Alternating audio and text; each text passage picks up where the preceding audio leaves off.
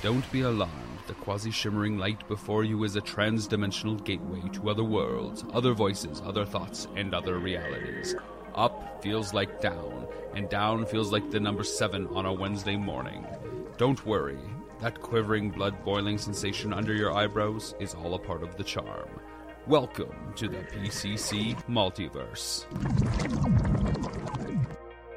And we're back with another episode of the PCC Multiverse. This is Gerald Glassford coming back at you here from, of course, the Pop Culture Cosmos, where we cover the latest news and trends each and every week, twice a week, wherever you get your podcast. Plus, we post the latest news and trends right there for you on Facebook at Pop Culture Cosmos. So go ahead and check that out today, plus all of our social media.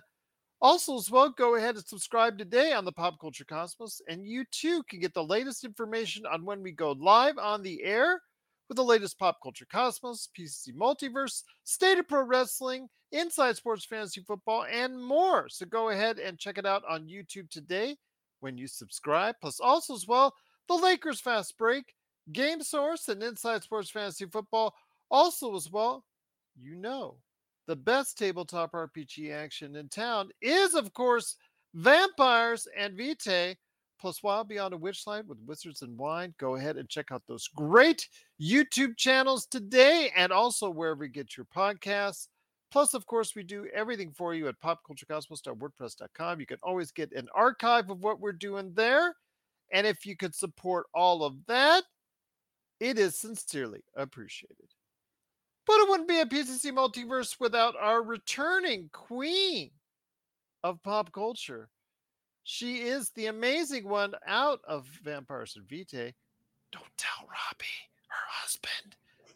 But it is indeed a great person. You got to go ahead and check her out today when she's there or at Wild Beyond a Witchlight with Wizards and Wine. It is Melinda Barkhouse Ross. And Melinda, we have come now full circle a week after the knowledgeable part one class of Robbie Ross, Professor Robbie Ross on Warhammer 101. If you didn't get an update on that, please check out the last episode or on YouTube. How's it going, my friend? Hey man, it's going pretty good. How are you doing? Uh busy. Yeah, I hear the that. best word for that because pop culture since the turn of September has been running wild, not to use the Hulk Hogan euphemism, but it has been running wild with a whole bunch of stuff going on, not only in pro wrestling, but television. With the writer's strike now ended, hopefully the SAG strike can end soon after that. So some shows are getting up in, uh, you know, up and about. It's just amazing to see. And even Buddy Gold from Croc Radio, who's joining us in the audience now, hopefully he will go ahead and make sure that he checks out a lot of the great stuff that's going on in pop culture because he gets it from us right there on Croc Radio each and every time out for all the stuff that we do there. But tell you what, so much is going on in video games, television, movies. They're starting to heat up, especially next week with some Taylor Swift action, my friend. Oh man. And you know uh, what? I was Robbie just- expecting, oh man. Robbie even just said, you know, we should probably go to the movie soon. Do you think he'll get suspicious if I start making friendship bracelets? Actually, I just bought some off of Amazon for my eldest daughter for her birthday party that's coming up here. And uh, Yeah. she's she's a teenager. Well, she's going to be an adult here in just a few weeks, so she'll be 18. But she wants to celebrate it. Part of it is friendship bracelets. So you know what? If Travis Kelce of the Kansas City Chiefs is making friendship base bracelets for his teammates, and if the ratings could go sky high through the roof on NFL coverage whenever she's there, absolutely, not at all, no problem by me. Next week we are going to go more depth uh, in detail on the advance, the huge advance for the Taylor Swift movie for out for limited time. You do need to buy your seats soon because it's already 100 million dollars in the kitty so far. So a lot of tickets already been sold. But it's just so funny. Before we start the show, I've told you just now, and I know you've already know about already on social media about how it's blown up on the NFL between the rumored romance between Travis Kelce the Kansas City Chiefs and Taylor Swift. But it's so funny though, because NBC, you know, they, they had the prime time game and they, you know, with uh, Kansas City heading into the New York uh, the New York area to face off against the Jets, and you see Taylor Swift and her entourage coming into the arena or the stadium in this case, and it's just so funny because she walks in, she gets the whole prompt right underneath her, Taylor Swift right there for you if you didn't know who that was, but in the back. Blake Lively is there. She's only Yeah. in a few movies, but directly behind her and then walking out in front of her were two nondescript bearded guys who just happened to be starring in the biggest movie of next year, Deadpool 3, and Hugh Jackman and Ryan Reynolds. I thought it was so funny. They completely ignored yeah. literally standing behind and walking in front of her on the program. I just thought it was hilarious. Just it's all Taylor Swift, Taylor Swift. Forget about Ryan Reynolds and Hugh Jackman. Yeah, I feel like Sophie Turner was there as well, but I, I could be wrong on that. I, I thought I saw her anyway. I know that the two of them have been spending some time together, but I'm not sure about going to football games. But I thought I saw her in that picture. Uh, Alan, just wanted to give you heads up. Yeah, last week the Writers Guild uh, came to an agreement with the movie studios, so they are now back to work at various things, such as, like, for instance, late night talk shows, afternoon talk shows. Although the Drew Barrymore show, because those writers have revolted because of what happened with them trying to come on early and start that early, why they were zero striking. But uh, I know that anything writing related uh, is still now underway uh, because of the strike. That part of the strike is over, but acting that is still ongoing, and it includes video games because they recently decided to add on any video game uh, work done by actors to be uh, persona non grata because of what's going on with the strike. So let's hope the Screen Actors Guild strike can be done soon because that will help us out because the entertainment uh, you know it's going on fast and furious right now melinda and there's a lot to talk about there but at some point in time if we don't hurry up and get this sag strike over and everybody comes to an agreement there could be a little bit of a problem and a little bit of a lull either later this year or early next Yeah, uh, my money is on uh later this year. I, I think by the time we get to early next year, uh, you know, if things get straightened up, I think that things will catch up with themselves. But yeah, it's uh I think late this year is going to be quite dodgy again. Yeah, I, I agree with you. But for now, we've got enough to talk about on today's program. It's a lot of stuff that indeed, because you and I have a little bit of catching up to do. There's been some season enders uh, and that I do want to go ahead and discuss, and also some season beginners that we'll discuss as well when we talk about, of course, Star Wars Ahsoka. How did it end? Also, as well, only Murders in the Building on Hulu. And of course, what just started was Loki. I actually caught the first episode just before we went on the air. So I want to go ahead and share some general thoughts out there on it. I'm not spoilerish on that yet. So we'll go ahead and talk that about that on today's show. Plus, also as well, Melinda and I are going to be talking about a series I think that you really need to check out on Netflix. It's getting extremely high reviews and a 10 on IGN. So I'm going to tell you about the fall of the House of Usher to get you in that October mood. Plus, also as well, what's going on with the box office this weekend, and is Universal setting itself up for failure with their movie coming out this weekend? We'll talk about that. Plus, a major shift in pro wrestling or no?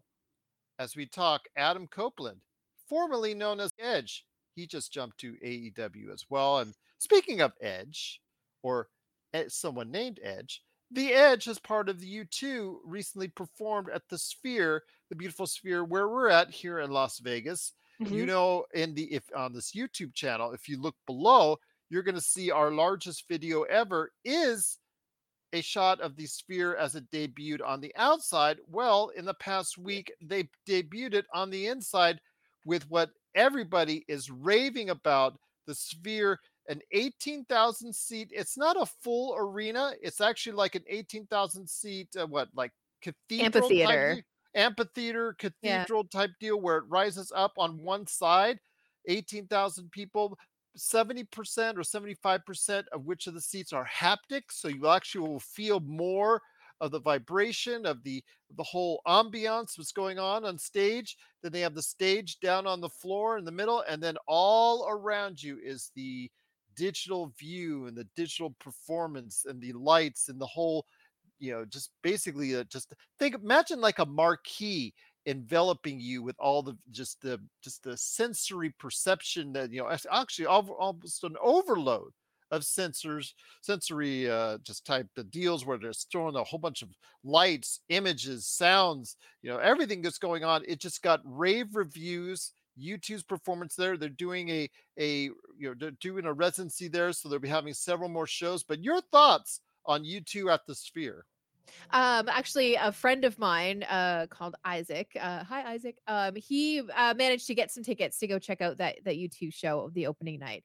they weren't cheap i'll tell you that no, they certainly experience. weren't. Wow, it was incredible. And a hundred dollars to park, please. Yeah. Come on. Um, but all of that aside, uh, the video that Isaac took was incredible.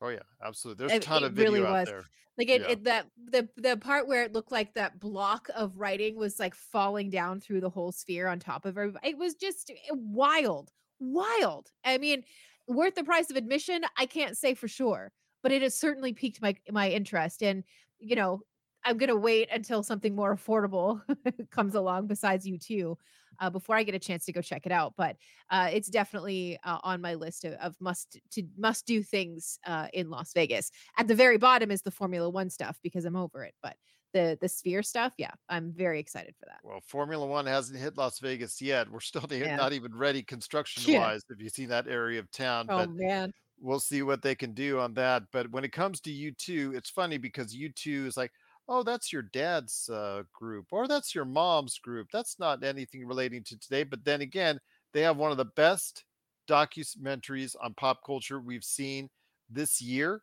Yeah. And also, as well, they now have one of the best live performances outside of Taylor Swift and Beyonce. Not trying to get into it. I don't want any of the, the BeyHive. going or- there. or- no, yeah, or or the Swifties on me on that one. Outside of those two, they have one of the best live performances of the year based off this, what we've seen so far. Just absolutely raving. So if you get a chance, you're in the area, please go ahead and check out the Sphere here in Las Vegas. It is truly worth your wait. And if you want to see what it looks like on the outside, it's right below on our YouTube channel, Pop Culture Cosmos. It's absolutely easy to see and you'll be able to enjoy it. And I'm sure that you have a lot of questions and a lot of things to say about what's going on at the Sphere.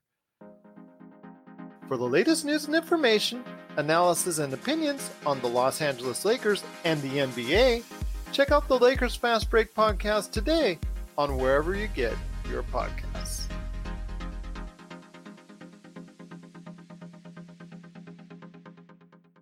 But my friend, there's still much more to talk about on today's program when it comes to Star Wars Ahsoka. Oh my gosh, Star Wars Ahsoka. It started off a little bit of sloka, as we said before, but you know what? Unlike the Book of Sloba Fett, it actually finally, about halfway through, really hooked me in, really got me going, and it started to really get me going in a place where I like to see because as you know, the rumors of a Star Wars movie building to this as a climax where it's the battle of Grand Admiral Thrawn versus the Mandoverse, because you'll have the Mandalorian, you have Ahsoka, you'll have all those different, you probably even Boba Fett back again. You'll have all those forces coming together in the Mandoverse, Baby Yoda, you know, and all of that coming together to battle against the forces of Grand Admiral Thrawn. And, you know, as we end the series, uh, the season, excuse me, season one, because there's a season two that they're or they were already filming when the strike happened. right? Season one, it looks like that. Unfortunately, Grand Admiral Thrawn, through the, I guess uh, the blind, uh, you know, friendship that Sabine, Sabine Wren had, she decided to go ahead and make the ultimate choice to save a friend in order to endanger a galaxy. So Grand Admiral Thrawn looks like he's headed towards picking a fight with the New Republic once again. Your thoughts on Star Wars Ahsoka season one? Again, slow burn, slow build, but unlike the Book of Boba Fett, where it did have a Book of Boba Fett did have try to eh, you know spruce things up with the Mandalorian trying to come in and save the day there. This time around, it seemed like they they once they got over the into the third and fourth episodes, they really got their groove going and they really got you hooked in. Yeah, you. I I know you keep saying that it was slow in the beginning. I enjoyed it from the first episode.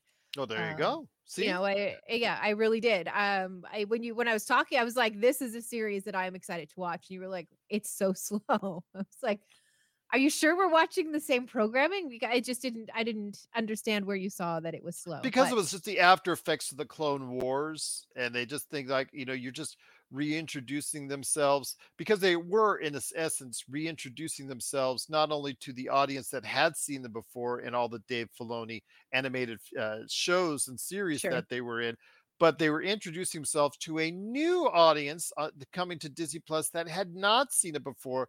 So in order to do that work, it had to be very descriptive and it kind of had actually to for me just to had to build they had to explain some things in order to explain some things sometimes it takes a little bit more time for for me anyways from what i saw Okay, well maybe that's maybe that's where the difference was because you know I, I was going into it not familiar with the Clone Wars. You know, it, I am I neither not, i just i didn't see a whole lot of it just a f- couple episodes here and there but it just never really hooked me but it wasn't until this show that i really like maybe i should go check more out Yeah, and I mean, I, I i it didn't make me want to go and check more out, but it made me excited to to catch a second season for sure. Mhm. Absolutely.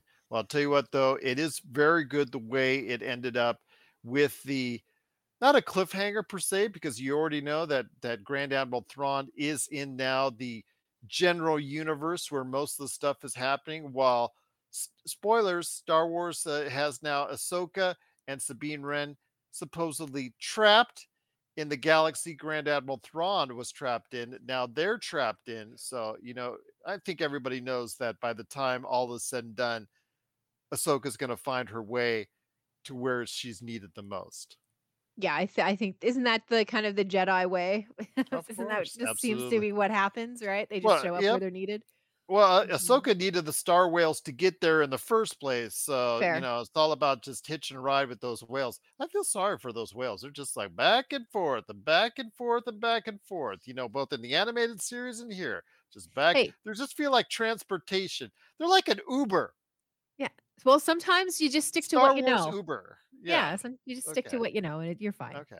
Fair enough. Fair enough. But I will be talking more in depth with this on a future episode with Jeff Saboda from the MCU's Bleeding Edge because he's already DM'd this week. I got to talk Ahsoka with you, Joe. And I said, you know what? You got it, my friend. Absolutely. We'll be able to sit down with you a little bit more on that. But I did enjoy ultimately my time with it after, you know, episode three on, it really started to get me involved and get me in there. I really enjoyed the chance and opportunity to see it. So hopefully you will do the same. It is not Andor level, but it's still pretty darn solid, and I do give it a really good thumbs up. It is, of course, Star Wars Ahsoka. If you've seen Star Wars Ahsoka, please let us know your thoughts. Pop Culture Cosmos at yahoo.com. Alan saying, Is Ahsoka better than Andor? Still think Mandalorian is best except last season. I'm going to say it like this I'm going to put Star Wars Andor number one, Alan, and I'm going to put Mandalorian season two, the number two, and then I'm going to put Ahsoka number three, and then I'll go. Mandalorian was season one was kind of up and down for me, but I'm going to go with that's my order right now. And then then you can put in Kenobi, and then you can put in Boba Fett, and you can put in all that. So uh, that that's something that you could probably go ahead and into on that. But yeah, I'd probably say Andor's number one. Ahsoka, I would put number three right now behind season two of The Mandalorian because season two of The Mandalorian was pretty darn good. Uh, that was some of the best of pop culture for that year came out as well. But uh, there's more great stuff to talk about, my friend, besides Star Wars Ahsoka, because also this week, this is this is what I had envisioned for Disney Plus, Melinda. You want to know why? Yeah. because I envisioned a, a world where they would take their two most popular uh, you know, uh, entities, their two most popular IPs, Disney Plus, and put them in a week where you have one at one part of the week and another show on another part of the week. And unfortunately, it's going to only be like one week for us. But we did get season two of Marvel's Loki. Then that just started. That just uh, if you're watching now, it just actually debuted here a couple hours ago. I got a chance to go already. Go ahead and check it out. Uh, I know the advanced word is not as high as season one so far for the first four episodes. People who have reviewers who have had a chance to see it. I thought it was okay, but it got a little technical. So, you know, Melinda, it's like uh, think of it like Star Trek. You The know, whenever they do technobabble? the yeah, the technobabble, but also the fact that, you know, when they go time travel, Right. you lose people. Sure. And you really need the actress to buy in to what they're talking about. Right. And I'm not sure when they read the script, Hiddleston and and and uh, Ke Quan and and Owen Wilson. I'm not sure if they bought into the script 100% while they were talking about it because it just seems like even they were kind of a little bit off on it. But you know, just the sheer magic of it being on, being something that hopefully we can continue with it. And then at the very end, there is a after credit scene. So I will let you know that. I'm not going to tell you what it is, but I will let Okay, you know there is one that I think that uh, I think you'll like it. But again, it's just the the pop of last uh, season. It's not there yet, but it's still for what it was. It was okay. It's just a lot of pe- talking and a lot of conversation, a lot of technical stuff pertaining to the timeline, how it's branching out, and how it needs to. They're deciding whether or not they should try to stop it or let it just keep on flowing. Yeah, just call it chalk it up to an educational episode where they've got they've got to explain it so the audience understands what's about to happen. That just means that maybe this season with the time travel stuff is just going to get super complicated. So, it's, it's, it- trying to explain it up front is probably all that they were trying to do. Whether or not they've succeeded, I don't know. But Well, let me ask you this: when you, Yeah. you talked about Loki season one of the past, what were your thoughts on how it ended with uh, Lo- with Sylvie, which is a variant of Loki, uh, disposing of the original He Who Remains, which could very well lead into all that. What actually did lead into all these timeline branching outs, and the possibility of of what you've already seen already in the Ant Man and the Wasp: Quantumania of all these different variants of He Who Remains either coming together and deciding to go ahead and uh, you know create a war amongst themselves, or even worse, amongst the people out there in the universe. easy question. Of course. yeah, super easy. Um, look, uh, what, what all that I can say for sure is that um, if you and I can only do it because I try to put myself in the the chair of a storyteller. So like when I'm when Mhm. I'm trying to run a D&D game, it's not the same thing, I know, but it's the only thing I can equate it to. Mhm. And when you have a character like that make a major play like that, there has to be fracturing and there has to be uh, complications from it and there has to be reaction to it and it has to affect the game or the show moving forward otherwise why are you even telling that part of the story? So i i'm i'm curious to see how they're going to handle it. I'm curious to see all, how all these different timelines are going to interact. I'm i'm very interested in what's going to happen. Um it, season two of loki is one of the shows that i've been very much waiting for. So um, all I can say is I think that they have set themselves up for an awful lot of different stories. And as you said, and the one thing that I have always complimented Marvel on that I think that they are so good at doing is taking it and being able to have it kind of echo through all of the other shows, through all of the other uh, movies as they come out. So I I just think that it's a it's a it's a huge concept uh, to try to wrap your gourd around. But once you once you get there and once you see how they handle it, I, I think that uh, we're all going to kind of sign up for the ride. Well, that's just the thing. Marvel hasn't been able to connect the dots and be able to put out the kind of quality stuff in recent weeks and months that we're kind of used to seeing. They'll get there, I think. I think that they've they've stumbled, they've lost their way a little bit. It is a major reset. I mean, this phase was going to be a rough phase for them, no matter how you tried to slice it. Like it, it, it was going to be a tough sell. Um, so I think that uh they're they may be overcomplicating it a little bit with this much of a, a wild storyline, but I think that if they do find a way to tell the story through the movies and, and connect it through all of the TV shows and stuff, if they do find a way to get back to that, um, I, I think that we're in for another wild ride with Marvel. Well, let me ask you this. How important do you think this is, this series is to the future of Disney Plus or Disney eh, for that matter, or Marvel for that matter? Let me explain why. Because in recent months, we have seen Ant Man and the Wasp Quantumania. After initial great weekend, it actually fell off a cliff, and a lot of people have some bad feelings about it. Uh, and as far as the way that ended up, and, and pretty much uh, probably ended the Ant Man franchise uh, for good finally on that one. Then you had Secret Invasion, who everybody like myself was really hyped for. Return of Nick Fury, kind of an interesting story and plot line. And as far as the concept of it, anyways, with the shapeshifters really getting into the uh, possibility of what that could do. And unfortunately, that did not pan out very well amongst audiences out there, ratings, and also as well critical reception is concerned. So you go into this at least, and also there's been other missteps along the way, even in 2022. A little bit of hits here and there, but for the most part, it's not been the most successful 18 months, let's say, for Marvel and Marvel Studios. Your thoughts on how important, in fact, for Disney Plus as a whole, they've lost viewership. Uh, they've talked about cutting back on Marvel and Star Wars and cutting back on, on content as a whole, bringing out new content and less and less. Your thoughts on how important Loki is to the future of Disney and Marvel?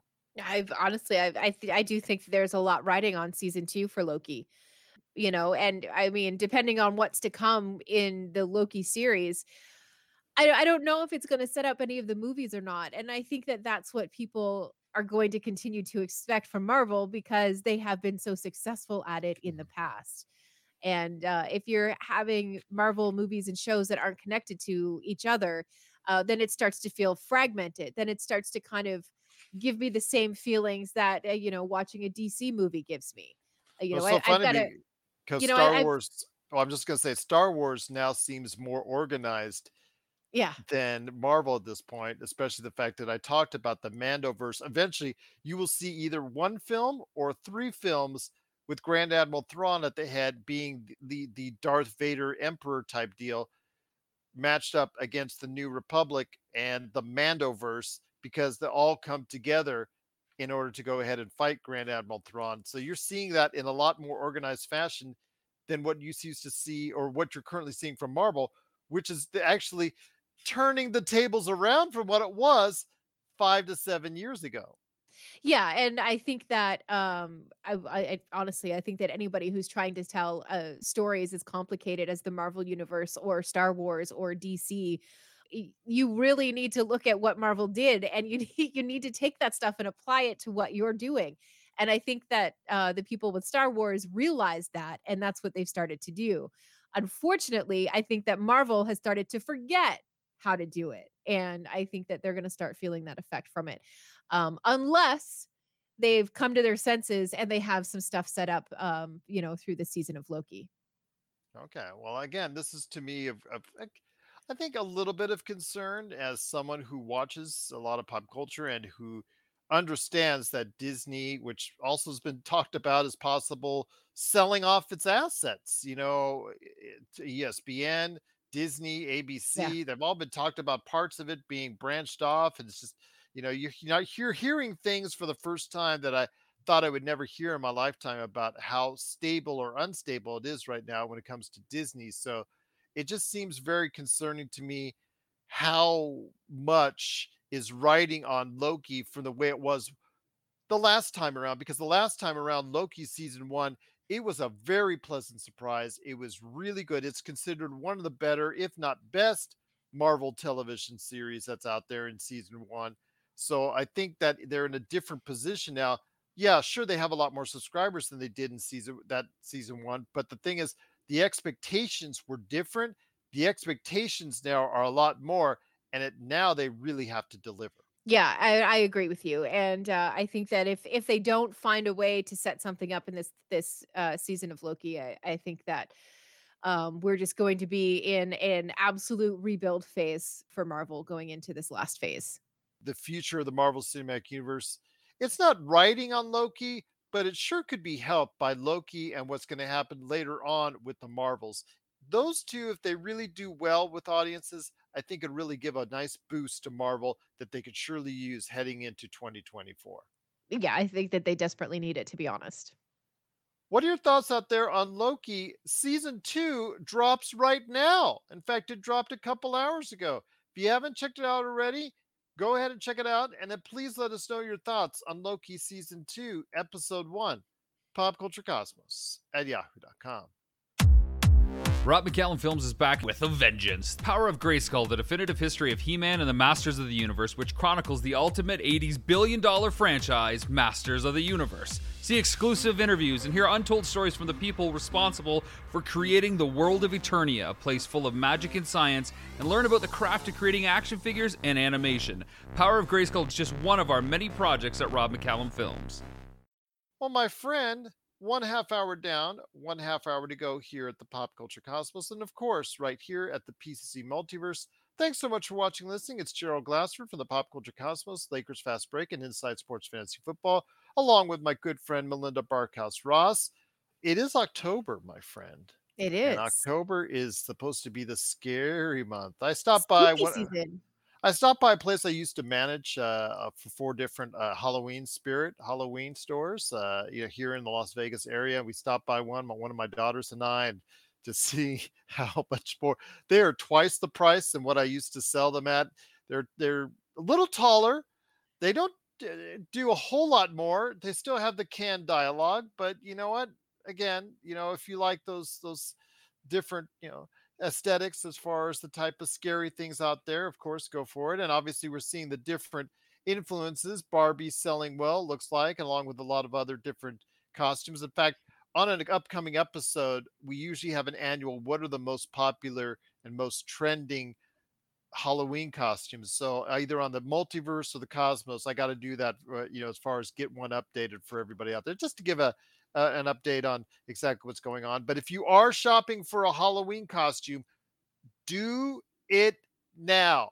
Yeah. Do it as soon as possible. Do it in September. Is basically the best advice they give to people. August, September is when you should start shopping for your Halloween costume. That's probably the best advice I could give. But as we head into October, you're going to start seeing more and more horror movies coming out. And no, that does not count with the Taylor Swift concert movie out there, everyone. Ah, Yes, nice yeah, so I just, you know, in case anybody's going to say that out there. But Saw uh, has not done uh, great.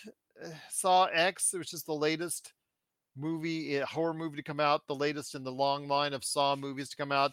Uh, even though it wasn't given uh, horrible ratings, it actually given decent ratings. Unfortunately, it's not generated into that kind of action. I think late September, it's really hard to generate a consistent audience. I know the It movies have done well in September, but outside of that, it's really hard for most movies to generate the kind of audience you needed in September. The Creator, which uh, I really was really hoping as far as that, as far as a sci-fi flick, unfortunately, that has not fallen on good times as well. But when it comes to October, we're seeing something now with this weekend with The Exorcist and The Exorcist Believer, which is coming out this weekend. It put uh, actually it was going to be on the weekend that the Taylor Swift movie was on, but then the Taylor Swift movie was announced, and the, and Universal said, uh, "No, no, no, Yeah. we're going to go ahead and say bye bye to that week." So they moved it a week up, Smart. and and it's going to be coming out to about expected to be around 25 to 35 million here domestically, probably about 65, 75 million dollars worldwide. That's okay if this was a low budget horror flick. The only catch is, Melinda, Yeah. Universal has reportedly eh, back in 2021 purchased the rights for an Exorcist trilogy of movies for 400 million dollars. Man, oh man. So And your I- thoughts on this? This is just crazy that I when I heard it, I'm like, you know, The Exorcist may not, in all the original forms, may have not done 400 million dollars in its Yeah. lifetime at the box office. I understand DVD sales, VHS sales from the original that might have generated that much enthusiasm, but your thoughts when you hear when I say Universal in 2021 spent 400 million dollars on the rights for The Exorcist in order to generate a trilogy of movies or more, similar to what you're seeing with The Conjuring, which has been such a windfall. The Conjuring has done everything right. You know, branching off in the Conjuring movies, the Nun, all the other, you know, they've done like everything as far as branching off and done a brilliant job each and every time. Where do you think it's going to go all wrong for The Exorcist? While you do, well, while you do that, I'm going to spin my head around. Okay. Yeah. Ah. Ugh. That- That There just looks uncomfortable. Are you okay? Uh, I'll need a chiropractor here after the show, but that's okay. All right. All right. Um 400 million. I you know what? Uh Universal if you're listening, I have a vampire story to sell you if you if you if you have that They kind of won't have any around. money for it because Well, of the just gonna that they're going to take. And it would be a bargain. I, I'll tell you that compared to 400 million. Okay. Uh Too late. all of just a couple of 2021.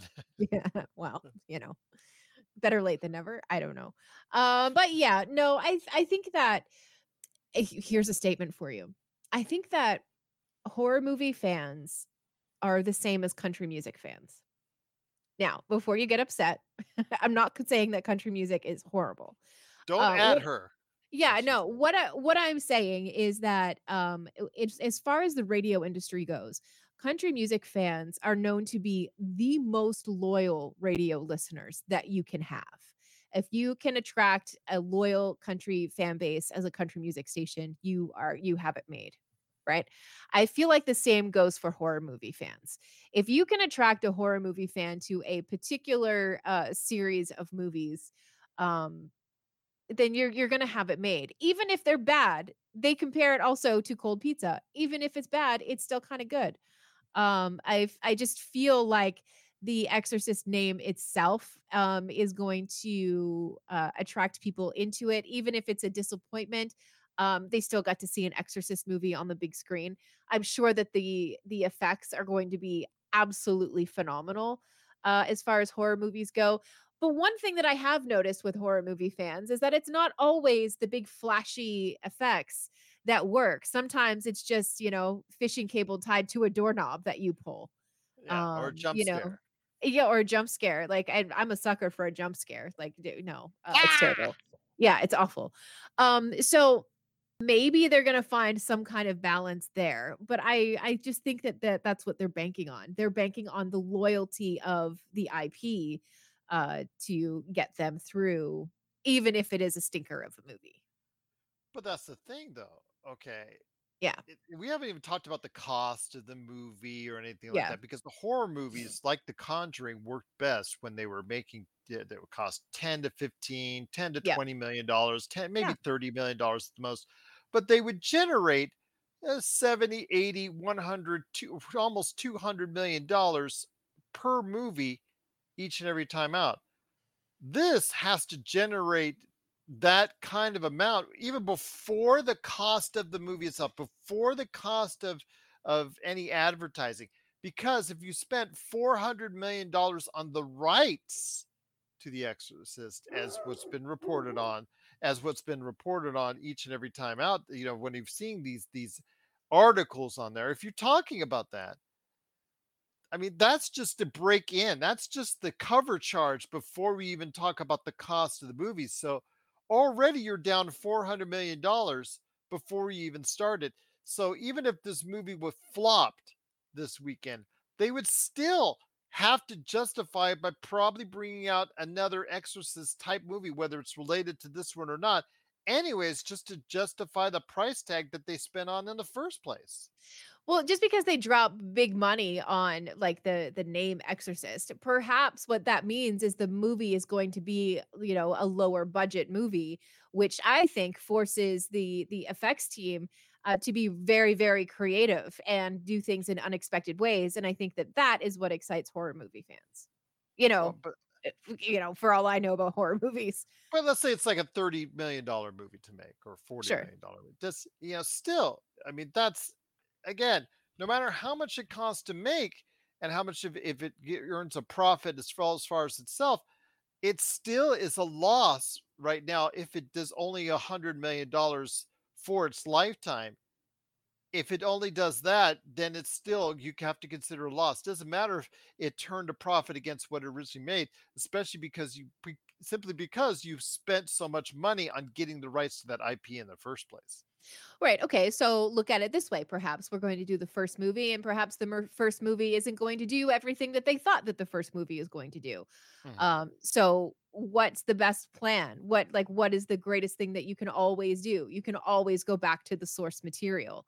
There are enough terrifying stories out there of possession and poltergeists and all of that stuff that you can go and you can draw from and you can pull from. And I I just think that the the world is your oyster as far as as writing a horror movie goes and if you uh, do start having to rely on the second or third movie in a trilogy to make the money um then you better have a you know a pen and notepad with you when you go to the theater and you're going to watch the reactions of the audiences. Are they freaking out at the times when you meant to have them do that in the movie?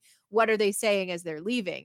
Take it as a learning experience understand that you're going to have that loss but man oh man you better come through big time on those second two movies The thing is, though, with The Exorcist, it has to generate at least three movies, if not more, in this timeline. It has to Yeah. do something similar to what you're seeing with Conjuring. Conjuring is one, what, it's eighth, ninth? something yeah something like that. So if it does that, if we're talking 10, 12 years down the line and it, we're on our eighth or ninth Exorcist movie from Universal Pictures, that's golden. That $400 million was well spent because that's probably means that they've generated probably a billion, billion and a half, maybe even a $2 billion in total for those eight or nine movies. That's fine. But again, it all, it was, it, I guess what I'm trying to say is this movie, what it does, if it flops, you are going to see the executives at Universal probably do the same thing with their heads as in the uh, is in the Exorcist, spinning back and forth as far as from the money that they're losing up front. It's what happens if they try to do something else in the Exorcist universe, and if that flops too, then they're really some heads will roll for sure. And I'm using the pun, pun I mean, included on that one. If you're making a $400 investment see i hadn't considered that and if you are looking at 8 9 10 11 12 movies uh then you know it's an investment uh, over a long period of time and and maybe they will over that many movies be able to at least come close to making that back That's that's just the cover charge. That's still not including any cost of the films themselves. So they'd have to cover that plus Yeah. the cover charge in order to go ahead and make a profit. I, yeah that to me, so if that would have been presented on my desk, I would have said, you know what? I'll make my own horror movie. Thank you. I'll I'll I'll talk to Blumhouse. I'll talk to A24. They I'll work with them on something because doing the four hundred million dollars for The Exorcist, eh eh eh eh eh eh. Yeah it, that was a that's a that was a, a big spend uh that was a big brinks truck that got backed up that day Yeah, that's for it's- yeah, exactly. For who- whoever, whoever owned the rights to The Exorcist that allowed them to go ahead and do it, indeed. But yeah i mean good for them for managing to make that kind of a deal this is true. This is Yeah. true. But what are your thoughts out there on The Exorcist Believer? Are you going to have your head spinning to go ahead and check it out this weekend at the theaters? Or do you think it's Universal is going to be the one that's doing the spinning after they see how much money they might lose at the box office? Please let us know your thoughts. PopCultureCosmos at yahoo.com. If you're in the Las Vegas and Henderson areas and are looking to buy, sell, or trade the best in classic or current video games and pop culture collectibles, there's no better place to go than Retro City Games.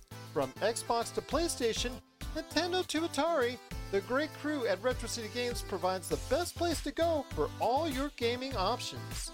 Stop by their two awesome locations in Henderson and also the Las Vegas Strip, or follow Retro City Games on Facebook and Instagram for all the latest deals and new items. Without a doubt, there's no better place to go for your gaming needs than your friends at Retro City Games. Well, my friend, we still got some more to talk about before we head on out. I do want to go ahead in this continuance of the October, trying to get all in the mood, you know, as far as trying to get some scary stuff that's going on or murder, as it were. So, you know, not real life, I'm hoping out there. Please, everybody stay alive. But Fall of the House of Usher uh, debuted on Netflix as a series star, starring Bruce Greenwood and several others. Uh, actually, a modern day telling of the Edgar Allan Poe dictation that uh, has been so revered throughout the years. And this retelling is getting really high marks, including a 10 on IGN. So, your thoughts on this? I know it's not hit the number one out there, or maybe if it did, it was just for very briefly, uh, you know, because everybody, it, we always relate it to, okay, on Netflix, oh, has it hit number one on Netflix? Okay, don't tell me unless you don't talk to me about it. Let's see, it's number one. Yeah, this is getting some garnering some good reviews. It might be something that people might want to play closer to Halloween, but this series is getting a lot of notice, regardless of what people are talking about, because it's just pretty darn good. I'm going to be checking out, hopefully, starting this weekend. I'm looking forward to something really good because the advance word on Fall of the House of Usher is really good.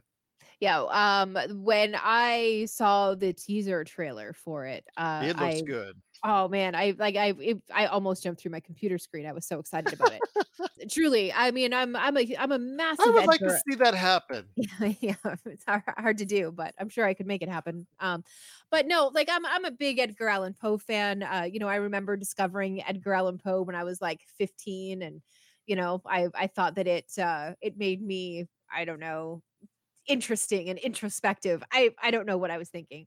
Anyway, since then I've just started to enjoy Edgar Allan Poe for what Edgar Allan Poe is.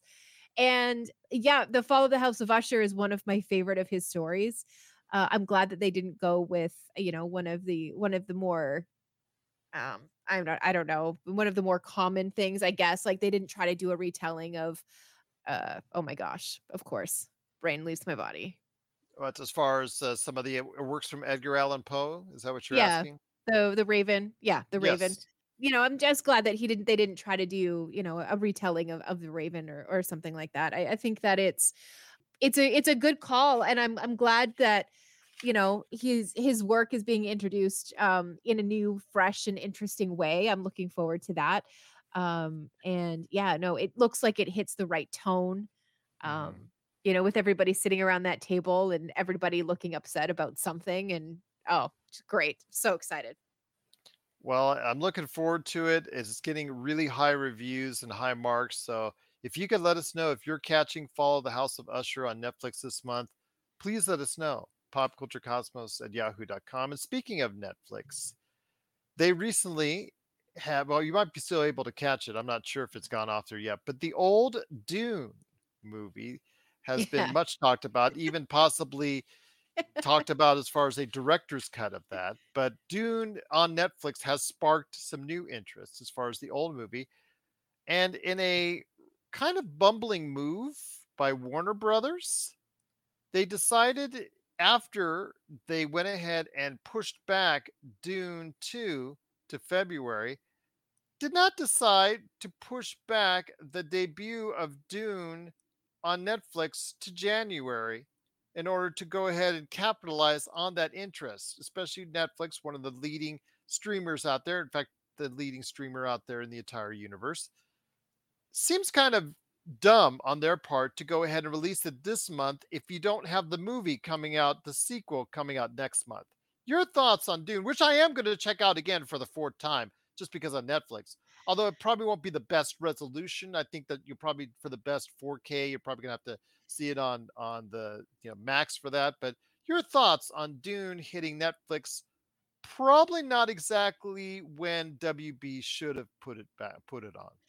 I've I've honestly I will probably be watching it from now until January. In fact, Robbie and I watched it last night. Uh, so oh, it's just- it's so good. It's just ridiculous how it, it- the movie has no business being as good as it is. To be honest, But I, as soon as I heard that it was coming on to Netflix, I would have been like, "Yes, awesome!" Just to ramp you up for the movie coming out in early Right. November. Oh wait, they pushed it back to February. Right. But no, really, what it what it, I think what it gives you, what it gives people a chance to do too, is people who have heard about it and haven't watched it, have been kind of on the fence of watching it. And they, you know, may they might get around to watching it in November, um, you know, that kind of thing. I'm sure that there there are those people out there who haven't It's listened to us. timing, timing. I mean, it's not optimal, but I don't think that there's anything too terribly wrong with it, to be honest. If the ah. old Dune movie was getting that much, that many views, that they decided that it was time to put the new movie out, then, you know, I think that that's telling something about the interest of it.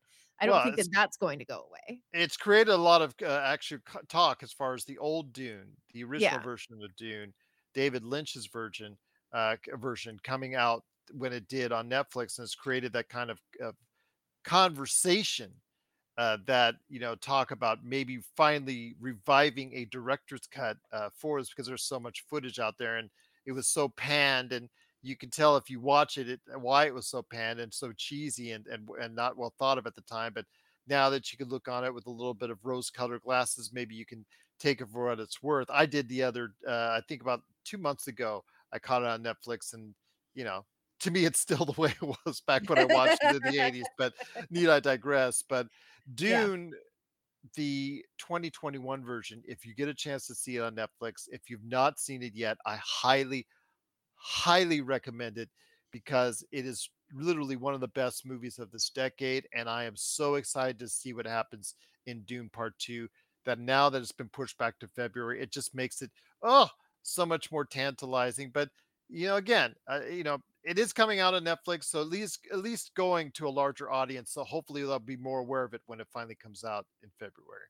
Yeah, absolutely. And uh, if you have been on the fence uh, over watching it, uh, you know, please, please do do Gerald and I a favor and go ahead and, and just watch it.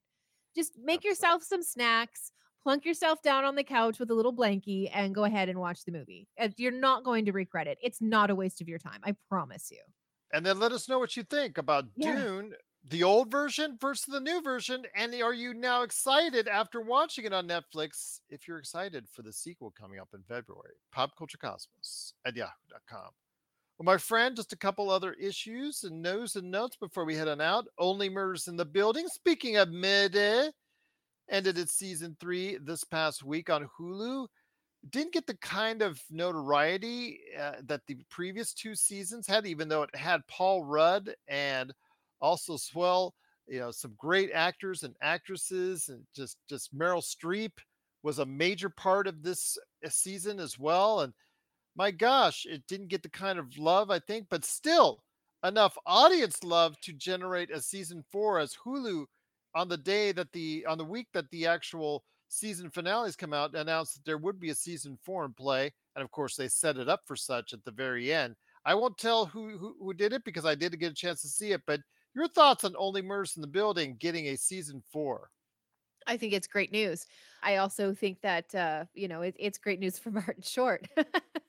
yes well he was uh, a little bit under the gun by one particular writer wrote an article i think on one of the major publications about how his shtick is uh, talked. He just really talked a lot bad about you know uh, his legacy and about how his shtick never appealed to him, and and then a lot of actors and actresses had to come to Martin Short's defense because, and Martin Short, Short has a stick. I compared to Ryan Reynolds. You either Right. like his shtick or you don't, and Yeah. if you don't, it's just it's not going to be funny for you. And and Yeah. if it is, it's going to be appealing to you. So it take it for what it's worth. I thought it's entertaining. Again, I, I didn't mind it. I liked the season overall. It was okay for me. It wasn't quite as high notes as season one and season two, but you know what? Uh, having Meryl Streep and and Paul Rudd there just thought made for an actually pretty good time for me. But hopefully, season four will continue the good notes uh, going forward. But we'll wait and see. But before we head on out, my friend, a couple last things. Diablo Four, a lot of the coming in the future. You know, Diablo 4 has had a good start, kind of got some rough patches along the way with some updates, but the creators and developers are talking about revamping the ending for Diablo 4. Your thoughts on that before we head on out? That's cool. I haven't played the ending yet because I can't find the time to sit down to play the video game. Mhm. How imagine my frustration. Oh, so upsetting when it like another week goes by and I'm like, man, I didn't even play my game this week. It gets very, it gets me very upset. But you know, I finally got my character from 28 to 31. So I'm making some progress. You know, some of the quests are in play, all that kind of stuff. But no, I I'm nowhere near uh where I wanted to be at this point uh in terms of playing the game. So if they revamp the ending, fantastic. It's you know, I'm I'm not gonna know any different. So I'm I'm all for it. I'm sure that people who have played the game though, it may intrigue some folks. We'll see what happens, my friend. But Mhm. I'm looking forward to seeing what's going to go on with Diablo 4, especially when that acquisition and merger goes through with Yeah. Activision Blizzard. I would love for it to to appear as part of the Xbox Games Pass, which I have conveniently signed up for as I'm trying to even jump into Starfield and I played a little bit of Wolfenstein, played a little bit of some other stuff as well. So definitely would love to have that added to the mix on Xbox Games Pass. So hopefully that will be the case before the end of the year, uh, once the merger is complete, which is looking more and more like it. So would love to see that. But what are your thoughts on Diablo 4? Are you still playing it? And are you happy about the possibility of a new ending for Diablo 4? Let us know your thoughts. Pop Culture Cosmos at yahoo.com.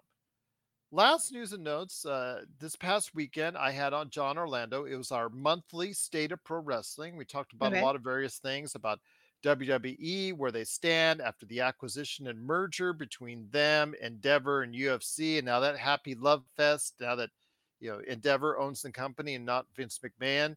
Uh, we also talked about AEW after their 80,000 seat event, you know, big extravaganza in London and all in. You know, we talked about that at length about their ratings and numbers ever since. Well, AEW in recent times might just be getting a boost because about two hours after we went off the air, Adam Copeland, aka Edge from WWE, his contract expired on the first.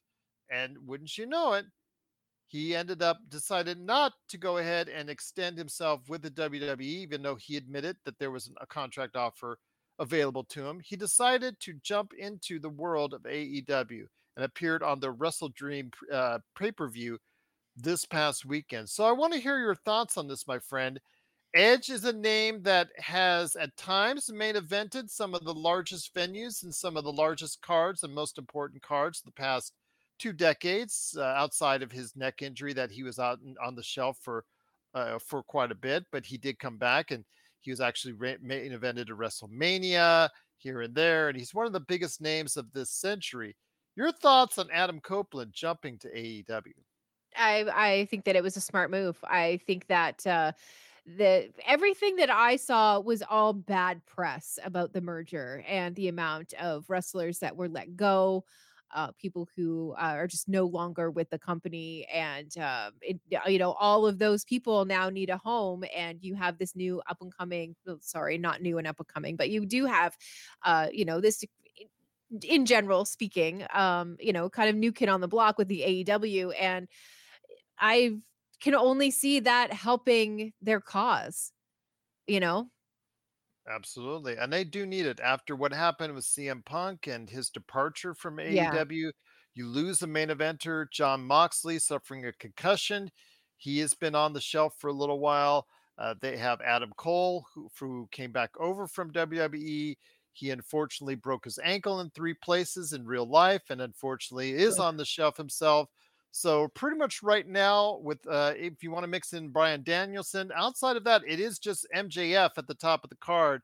So trying to build more top of the card wrestlers right now seems to be a priority for AEW. Yeah, and and I, you know, obviously they're aware of that, and and I'm sure that that's one of the things that uh, they're probably working the hardest on. So, uh, I I just think that it's uh, it's really fun to be the underdog. Let's put it that way. We'll see what happens, my friend. But what are your thoughts with Adam Copeland, aka Edge, who's now the rated R superstar, which is the, you know kind of the thing that he was known for in WWE. He was able to get that moniker and transferred over to AEW. What are your thoughts on Adam Copeland jumping to AEW from the WWE? Share us your thoughts, Pop Culture Cosmos at yahoo.com. Well, my friend, you knocked it out of the park once again. You superstar among all superstars here in the world of pop culture. Any last thoughts before we head on out? Yeah, um, I'm interested to see actually. Well, I don't know that I'll see it, but I'm interested to follow along with what's going to happen with uh, the Exorcist stuff.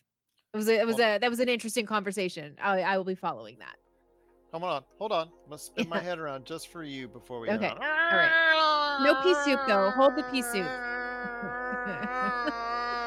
yeah, there you go. Oh I, God, that's I won't be doing the vomiting thing. That's Yeah, don't do that. I can't. I cannot do that on Yeah. command.